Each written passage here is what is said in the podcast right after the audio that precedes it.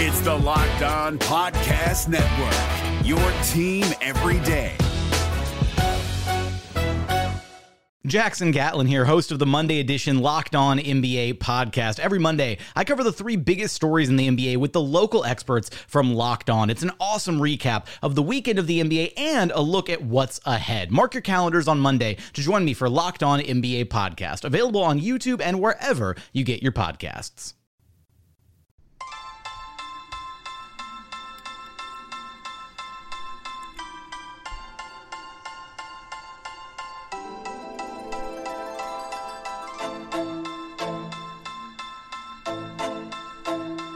You are Locked On Magic, your daily podcast on the Orlando Magic, part of the Locked On Podcast Network. Your team every day. And you are indeed locked on magic. Today is August 20th, 2020. My name is Philip Rossman-Reich. I'm the expert insight editor over at OrlandoMagicDaily.com. Of course, follow me on Twitter at PhilipRR underscore OMD. On today's episode of Locked On Magic, we'll talk about the Magic back up 1 0 and facing another game two. And the lessons they might have learned from last season. Plus, we'll go over the keys to a Magic victory in game two. We'll talk about all that coming up here in just a moment. But before we do any of that, I do want to remind you all that you check out all the great podcasts on the Locked On Podcast Network by searching for every download podcast for Locked On and the team you're looking for. Just like this podcast here covering the Orlando Magic with excruciating detail, there's a podcast covering every single team in the NBA with the same level of care and detail that you can only find from a local expert who knows their team best. Want to hear directly from the source what the Milwaukee Bucks might do to get past the Orlando Magic, check out Locked On Bucks. It's a great podcast. We had them on the show earlier this week. You can find the that great podcast plus podcasts for the NBA, NFL, NHL, MLB, and college too. No matter where you download podcasts, to search for Locked On in the team you're looking for, the Locked On Podcast Network. It's your team every day. Today's episode is also brought to you by RockAuto.com. Amazing selection, reliably low prices, all the parts your car will ever need at RockAuto.com. It was not lost on anyone who has watched this Orlando Magic team to know that the Magic were in this exact spot last season.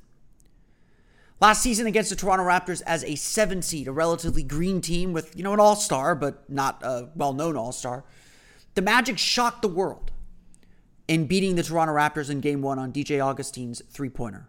That game was a classic, a thriller, with late shots coming from both teams. Kawhi Leonard hitting some tough shots at the end. It felt like the Raptors were going to wield themselves to victory when Augustin silenced the Scotiabank Arena crowd. For the Magic, that game felt like it proved they belonged. A team that had gone 22 and 9 to make the playoffs, they were overflowing with confidence at the time but it felt like the Magic had proven their playoff berth was no fluke, was not something that was given to them by a weak conference, but something that they earned, deserved, and frankly deserved everyone's respect. It was a monumental win for a franchise that is trying still to get out of a very dark time in the franchise's history. But the rest of that series, and particularly game two, proved to be something else. I continually think about uh, what Aaron Gordon has said about that first playoff experience. How to him it was the pinnacle of his basketball career to this point.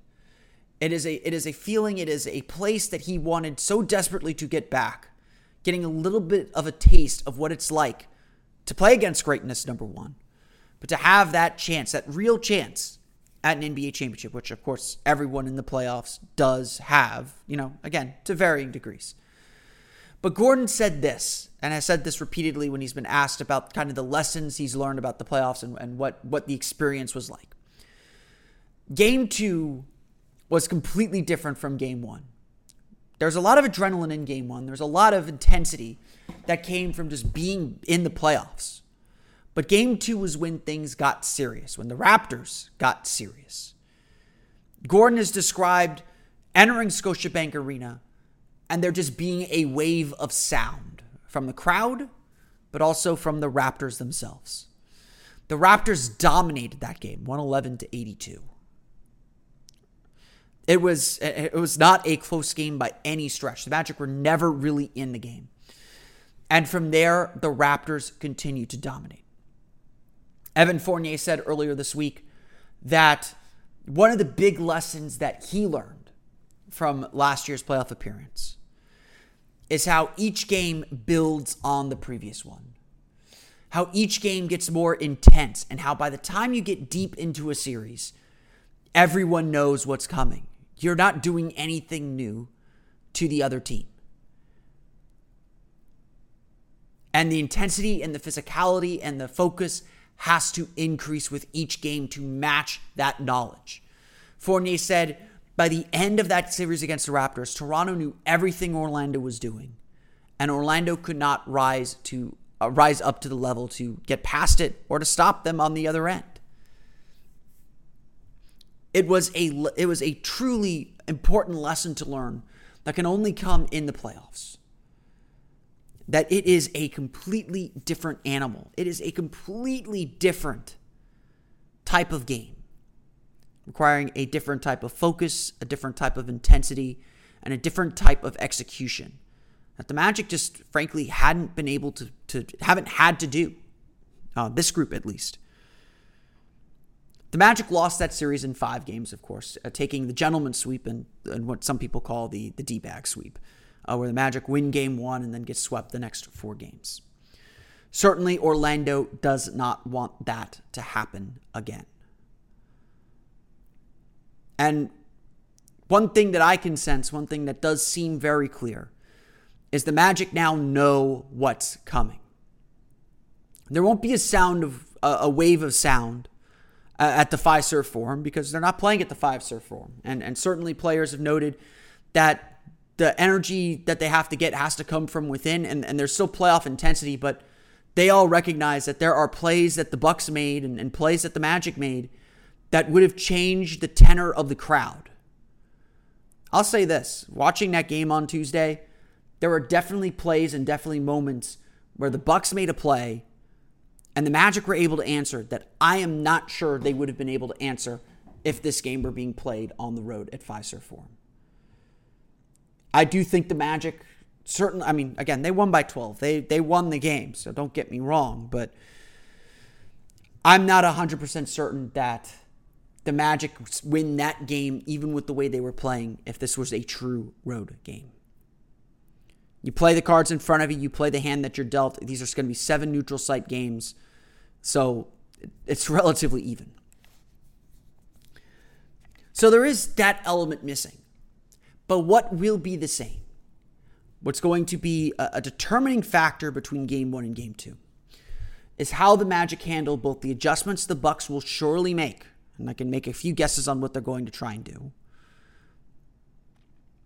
And a Bucks team that will be more determined than ever to get a win. No one wants to be down 2-0, especially with the pressure the Bucks are facing. The Bucks were clearly frustrated with their effort and understanding that they did not do enough. And game 2 was going to be a completely different animal. It's going to be a completely new game. It's going to be it's going to be a complete war, frankly. Um, and I think the Magic did not realize what was coming and what was going to hit them last year when they beat the Toronto Raptors and entered Game Two. This year, they certainly seem to have a better understanding of that. They know the Bucks are about to send them their best play, their most desperate play. And they know they will once again have to withstand those punches and find a way to execute.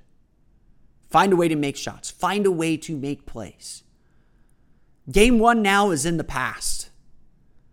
And, it's not that the Magic, I think, over celebrated that game one victory last year, but there is a very conscious effort to not talk about how great they were in game one. The Magic aren't saying we did things really well, you know, we, we just got to do it again. I mean, they are saying that, but I'll explain the difference here in a minute. They know full well that the Bucks are coming for their heads, and that they have got to rise up to meet it. It starts with doing exactly what they did in game one. But now they have to do more. Now they have to build upon that. They have to be ready and willing to adjust on the fly with whatever Milwaukee throws at them. And Steve Clifford eh, has prepared them like crazy. They ran an excellent and nearly flawless game plan. They know they have areas they need to improve, especially rebounding and turnovers. There's some areas that I think are quiet that they probably need to improve too. But they know, they know that they cannot just rest on their laurels they know they're not going to be able to do and win the same way that they did on Tuesday.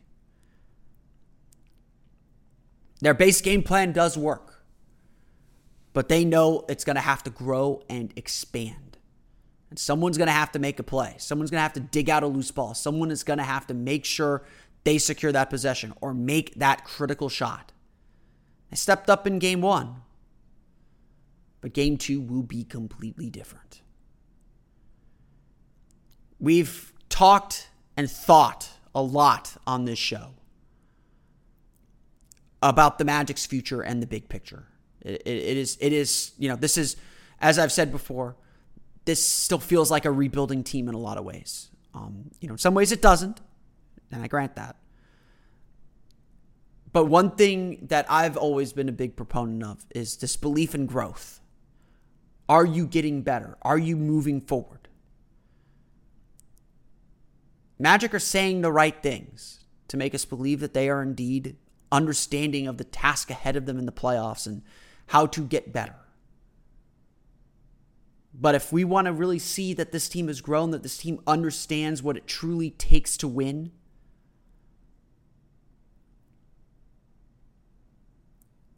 game two and the subsequent games, games three, four, and, you know, maybe, maybe not game five the subsequent games of this series are going to ch- tell us exactly how much the Magic have grown and how much they've gotten better from last year and any lessons that they might have learned along the way.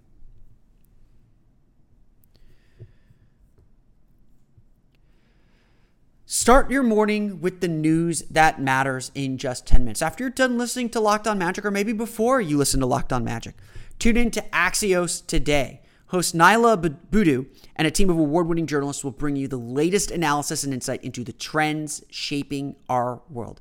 Check out check it out today. Axios Today, the podcast, your daily your daily podcast looking at the news from around the world. And we know that it's you know, there's definitely a lot of news going on right now. You know, obviously we got the conventions going on these two weeks. Is the billboards in, inside the uh, inside the bubble are telling us with the TNT broadcast going on. And, and that stuff's important. I hope everyone voted on Tuesday. But it all comes back down to the economy. It all comes back down to how we're going to get to work and, and how we're going to do our jobs. And, and for a lot of us, some of us may still be working at home. Some of us may be commuting once again. And while we spent a lot of time perhaps being away from our cars and, and trying to stay in, and we should still stay as socially distant as we can, Cars are still a necessary thing for us to get to and from work and to get to and from our loved ones and to where we need to go, uh, especially here in Central Florida. And so you got to take care of your car with the best. And for those that take care of their, their car themselves, the best includes going to rockauto.com. RockAuto.com is a family business serving auto parts customers online for 20 years. Go to rockauto.com to shop for auto and body parts from hundreds of manufacturers. They have everything from engine control modules and brake parts to tail lamps, motor oil, and even new carpet. Whether it's for your classic or daily driver, get everything you need in a few easy clicks delivered directly to your door. The rockauto.com catalog is unique and remarkably easy to navigate. Quickly see all the parts available for your vehicle and choose the brands, specifications, and prices you prefer. Best of all, prices at rockauto.com are always reliably low, and the same for professionals and do it yourselfers.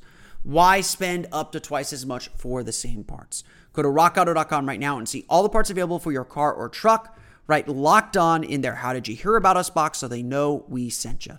Amazing selection, reliably low prices, all the parts your car will ever need. RockAuto.com. The NBA playoffs are right around the corner, and Locked On NBA is here daily to keep you caught up with all the late season drama. Every Monday, Jackson Gatlin rounds up the three biggest stories around the league, helping to break down the NBA playoffs. Mark your calendars to listen to Locked On NBA every Monday to be up to date. Locked On NBA, available on YouTube and wherever you get podcasts part of the Locked On Podcast Network. Your team every day.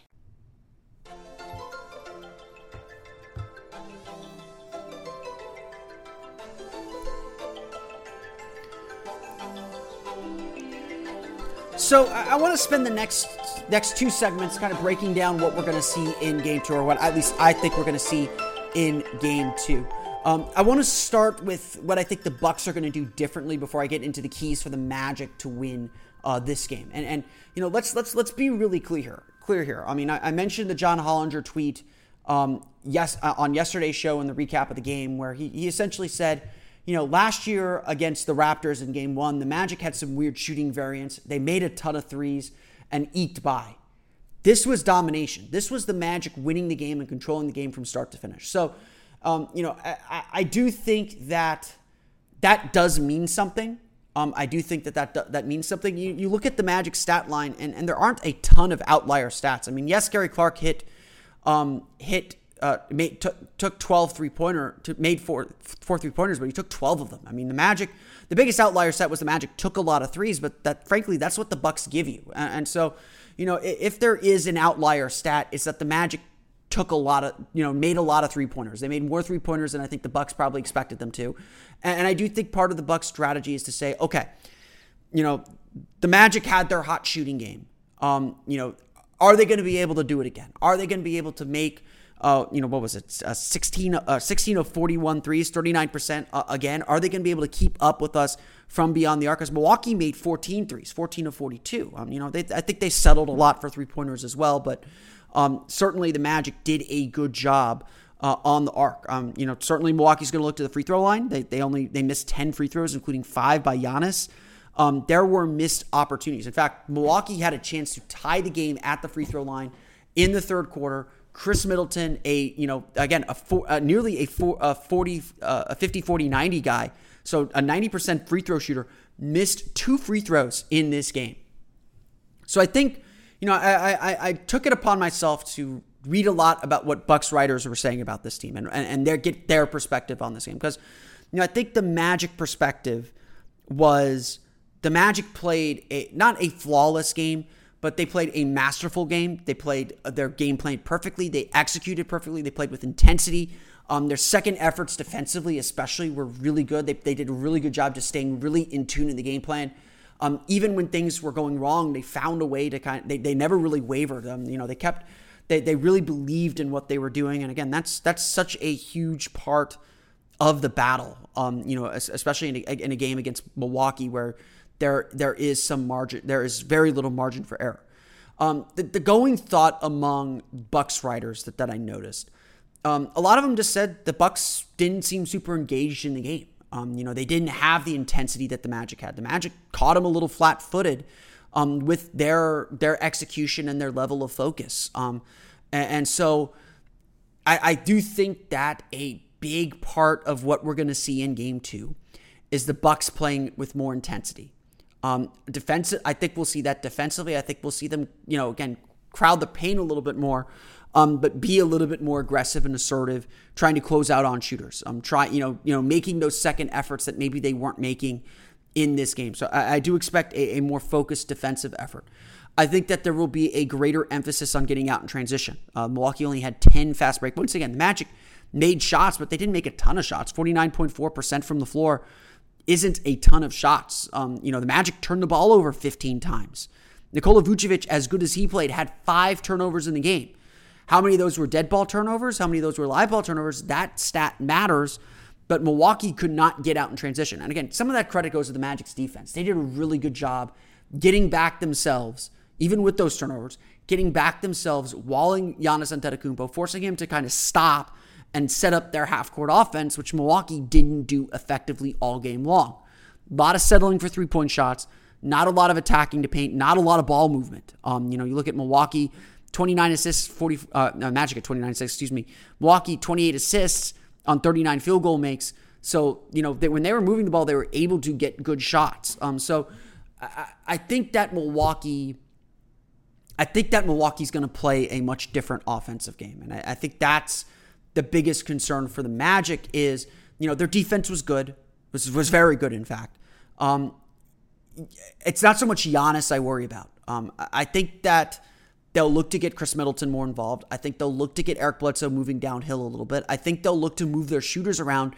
And when the Magic do try to wall up, um, make sure that the, the Magic can't fully commit. Um, you know, a big part of the loss for the Bucks was their shooters missed a ton of shots. Brook Lopez was 0 for 4.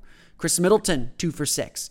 Um, you know, Eric Bledsoe, 1 for 5. Donte DiVincenzo missed both of his three pointers. Pat Connaughton was 1 for 4. Kyle Korver only took two three pointers, 1 for 2 these are these are guys that the Magic do have to worry about. And in, in games earlier this year, you know, Pat Connaughton kills killed the Magic. Donte DiVincenzo's killed the Magic.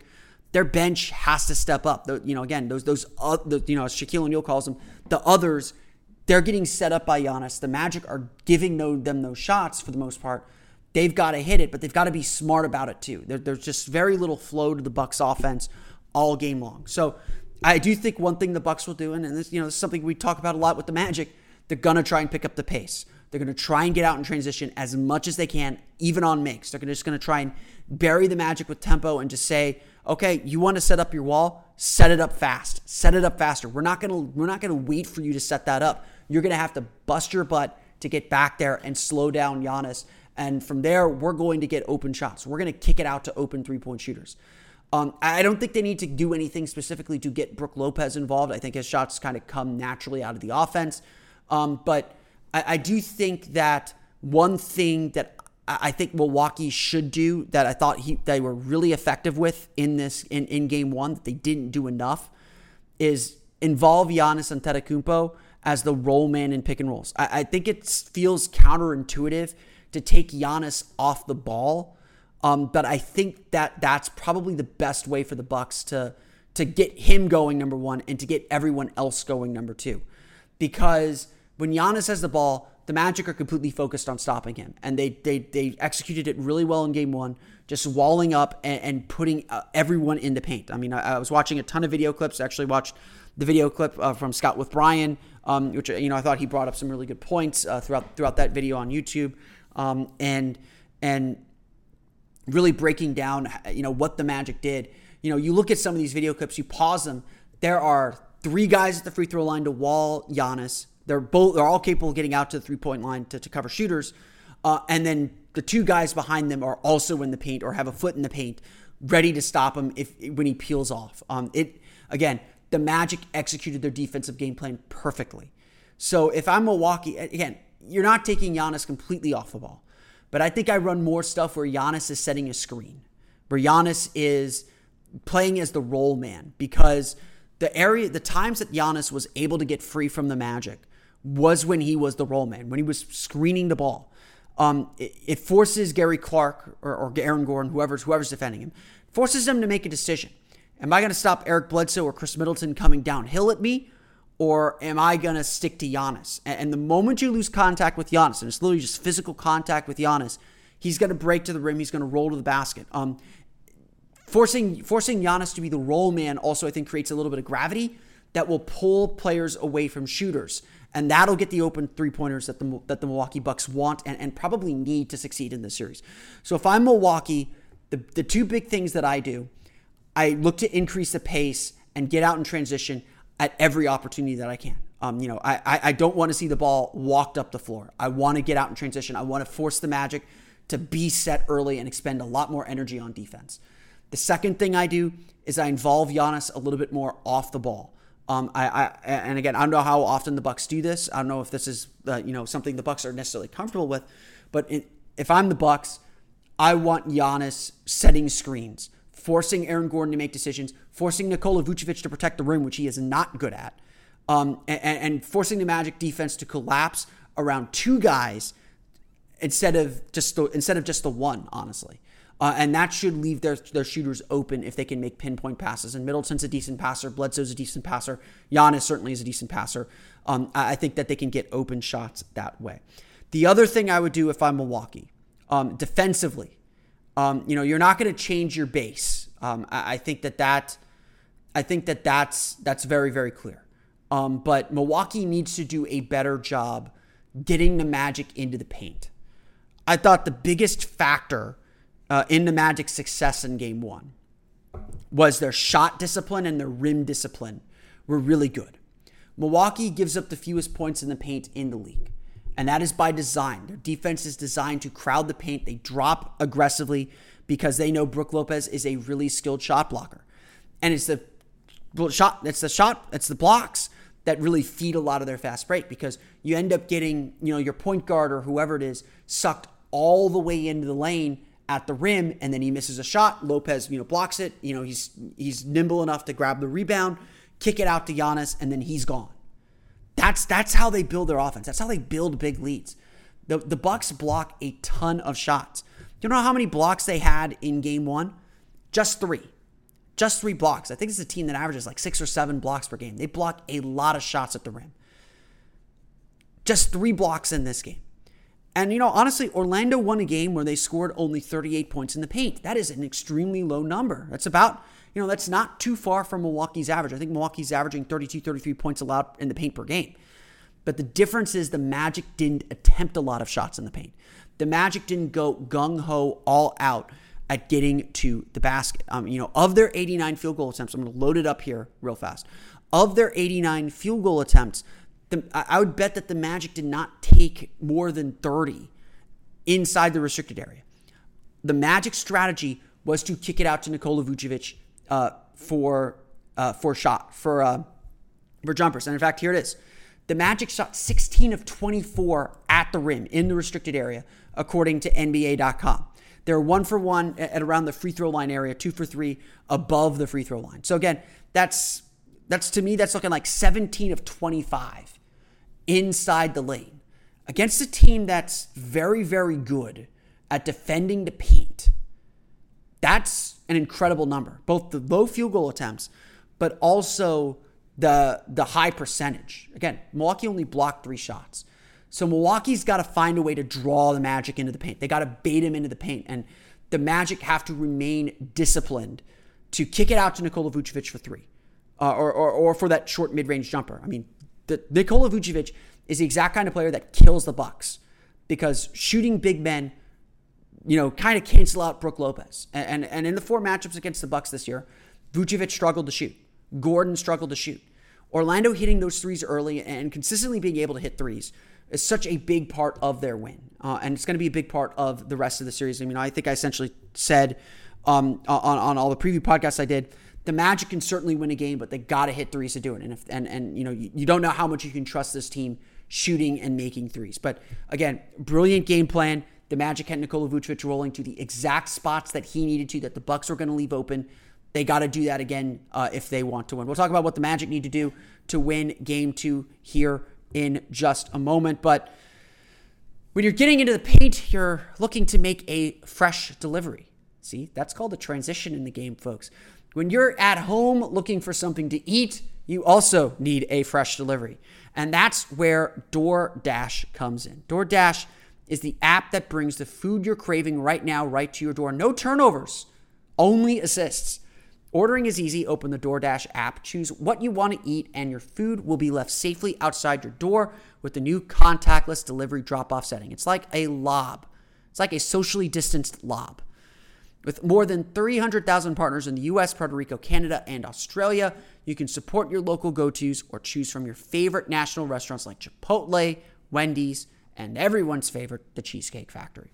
Many of your favorite local restaurants are still open for delivery. Just open the DoorDash app, select your favorite local restaurant, and your food will be left at your door to support a great local business.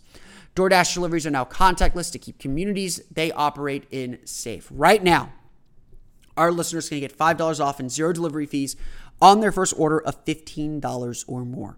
When you download the DoorDash app and enter code LOCKEDONNBA, again, that's $5 off your delivery and zero delivery fees on your first order when you download the DoorDash app in the App Store and enter code Locked On NBA. So don't forget, that's code Locked On NBA for five dollars off your first order with DoorDash. This Locked On podcast is brought to you by Home Chef. Now that the novelty of the new year has dwindled down, how are your resolutions coming? One of mine was to order less takeout, cook more at home.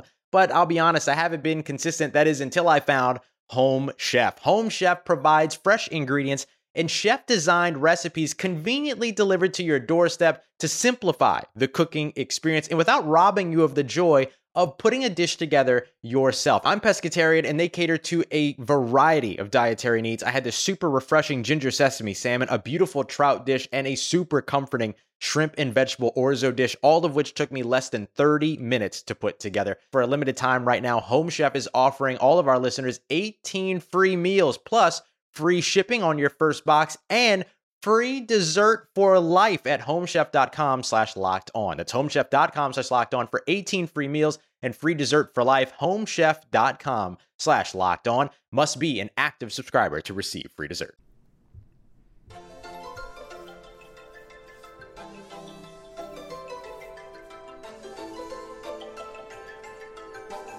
So, what did the Magic need to do to get a victory in game two. I talked a lot about what the Bucks need to do, and certainly they're the ones that have to make the biggest adjustments. Um, they obviously got beat. They got beat pretty badly. Uh, I think effort and energy and intensity will go a long way to cutting into that 12 point deficit. I, I had this feeling throughout that game. I still believe it, having watched a little bit more of the game and watched that game back.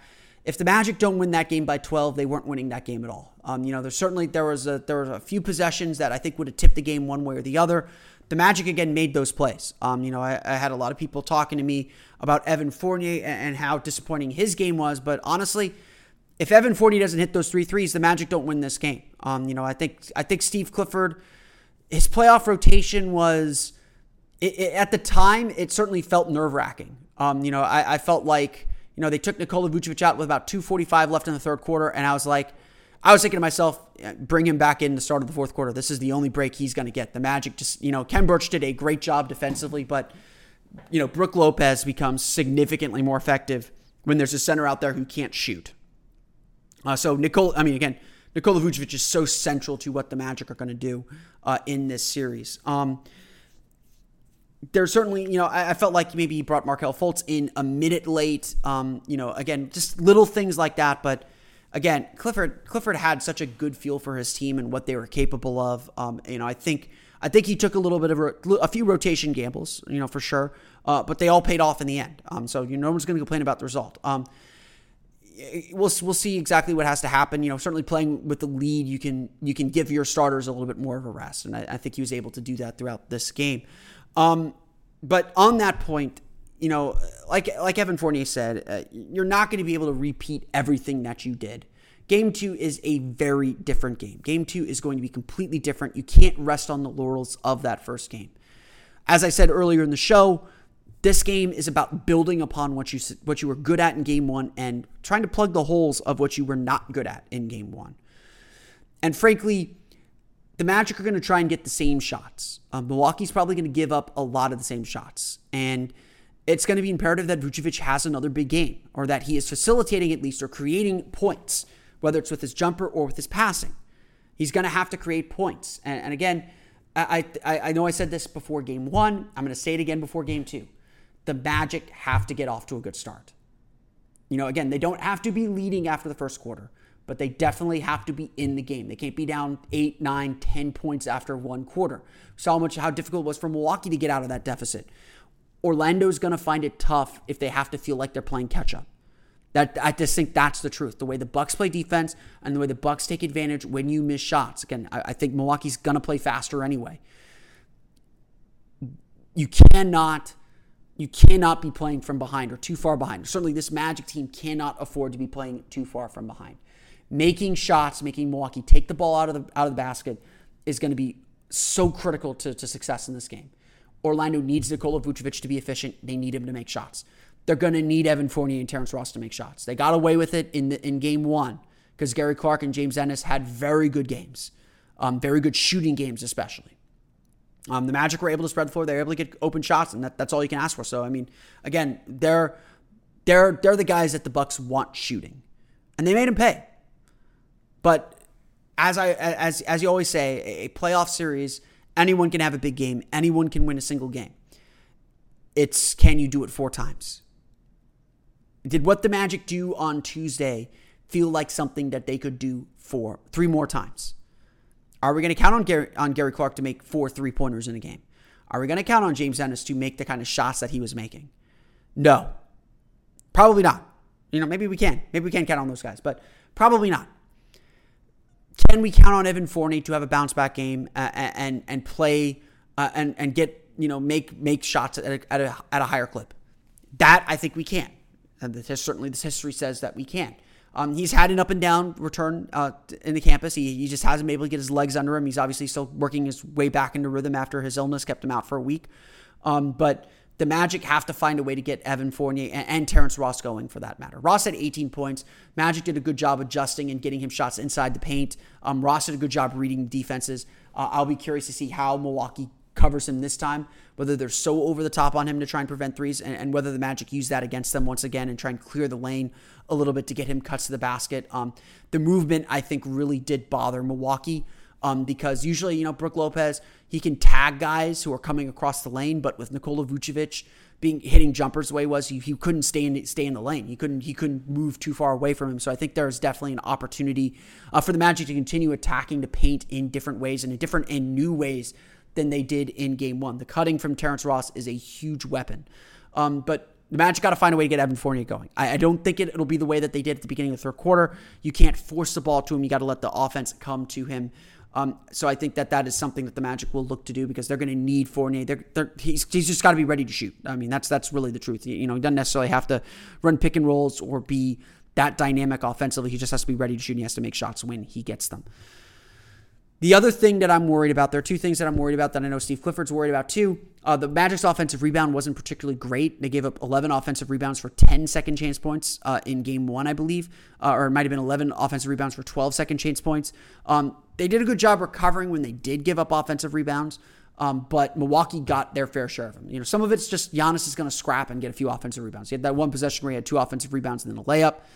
Those possessions are going to happen. You know, maybe one or two of those per game. But you got to limit the offensive rebounding. You cannot give Milwaukee second chances. Um, they're not going to shoot as poorly as they did in game one again, or you can't count on them shooting as poorly as they did in game one again. You've got to be able to collect the rebound. You've got to limit them to one shot per possession uh, and that's going to help you with your pace. That's going to help you with with everything that you're doing. It's again, you're trying not to get into a hole. That's going to help you stay out of a hole. So rebounding, rebounding, rebounding is going to be very, very critical. And finally, you know, there, there are two elements that I think are also going to be critical. Turnovers are going to be critical. The Magic can't turn the ball over, but we knew that. The biggest thing that I'm more concerned about is the fouling. Orlando put Milwaukee on the line for uh, 20 what 28 free throws in in this game. Um, you know, they, they go 18 of 28 from the foul line. So already there, you know, shooting 64.3% from the foul line. Milwaukee's going to improve on that. So again, that's 10 points and a 12 point game that Milwaukee left on the board. Um, I think the big thing though, you know, Orlando gave up 28 free throw attempts. They had 26 fouls in the game. They were in the bonus early in the second quarter when Milwaukee kind of kept the game close. They got in the bonus early again in the fourth quarter. I suspect that this game is going to be called a little bit tighter than game one, not because of anything else, but because game one I felt was, you know, they, they let him play a little bit in game one. Um, you know, I think Orlando, you know, danced on that line between being physical and fouling uh, Giannis Antetokounmpo uh, throughout the game.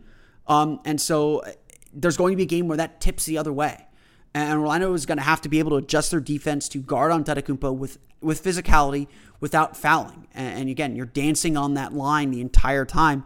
If the refs decide that's a foul this game, then they got to be ready to adjust. And, and, I'm not sure exactly how they're going to adjust, especially with the depth issues they have at the forward position. Um, it, it's it, that's something that's a little bit more out of their control, but. The Magic are usually a very low foul team. They do not foul a lot. It's, it's one of their strengths as a group. They're able to be physical without fouling. But we're talking about Giannis. We're talking about the league MVP. Things you know, things that aren't fouls can sometimes be fouls when it comes to players like that. Um, so that's something that I'm definitely keeping an eye on, and something that I am I'm very concerned about as we enter Game Two. Uh, the Magic gotta keep Milwaukee off the free throw line um, if they want to win. Tip off is at 6 o'clock on Thursday. The Orlando Magic try to take a 2 0 series lead against the Milwaukee Bucks get there, uh, you know, again, make some real progress. I mean, I think at this point, we do have to feel like the Magic have a real chance to win this game. Um, it's it's going to be tough. You know, I'm expecting a much better effort from Milwaukee. They've obviously got the best player in the series that gives them the advantage. Um, but confidence, I think, is warranted. Um, I think Orlando certainly should be confident and should feel like they're capable of winning. They've got a solid game plan. They they know they can execute it effectively.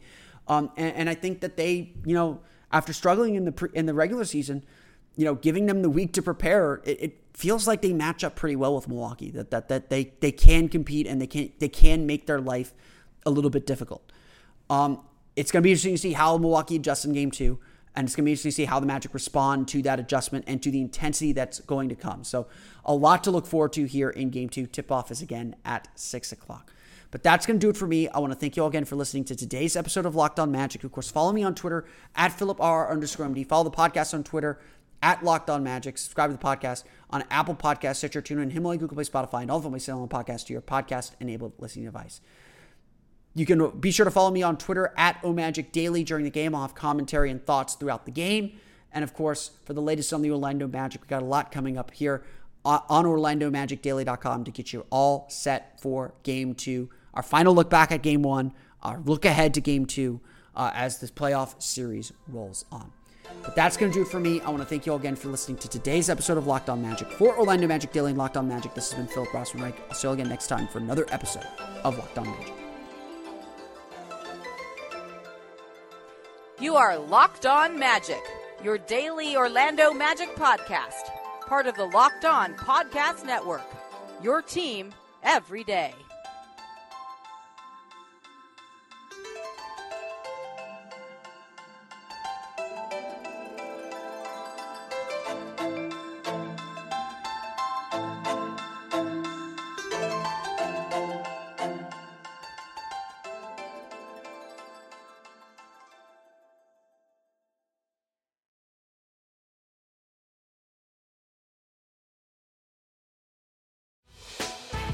Hey, Prime members, you can listen to this locked on podcast ad free on Amazon Music.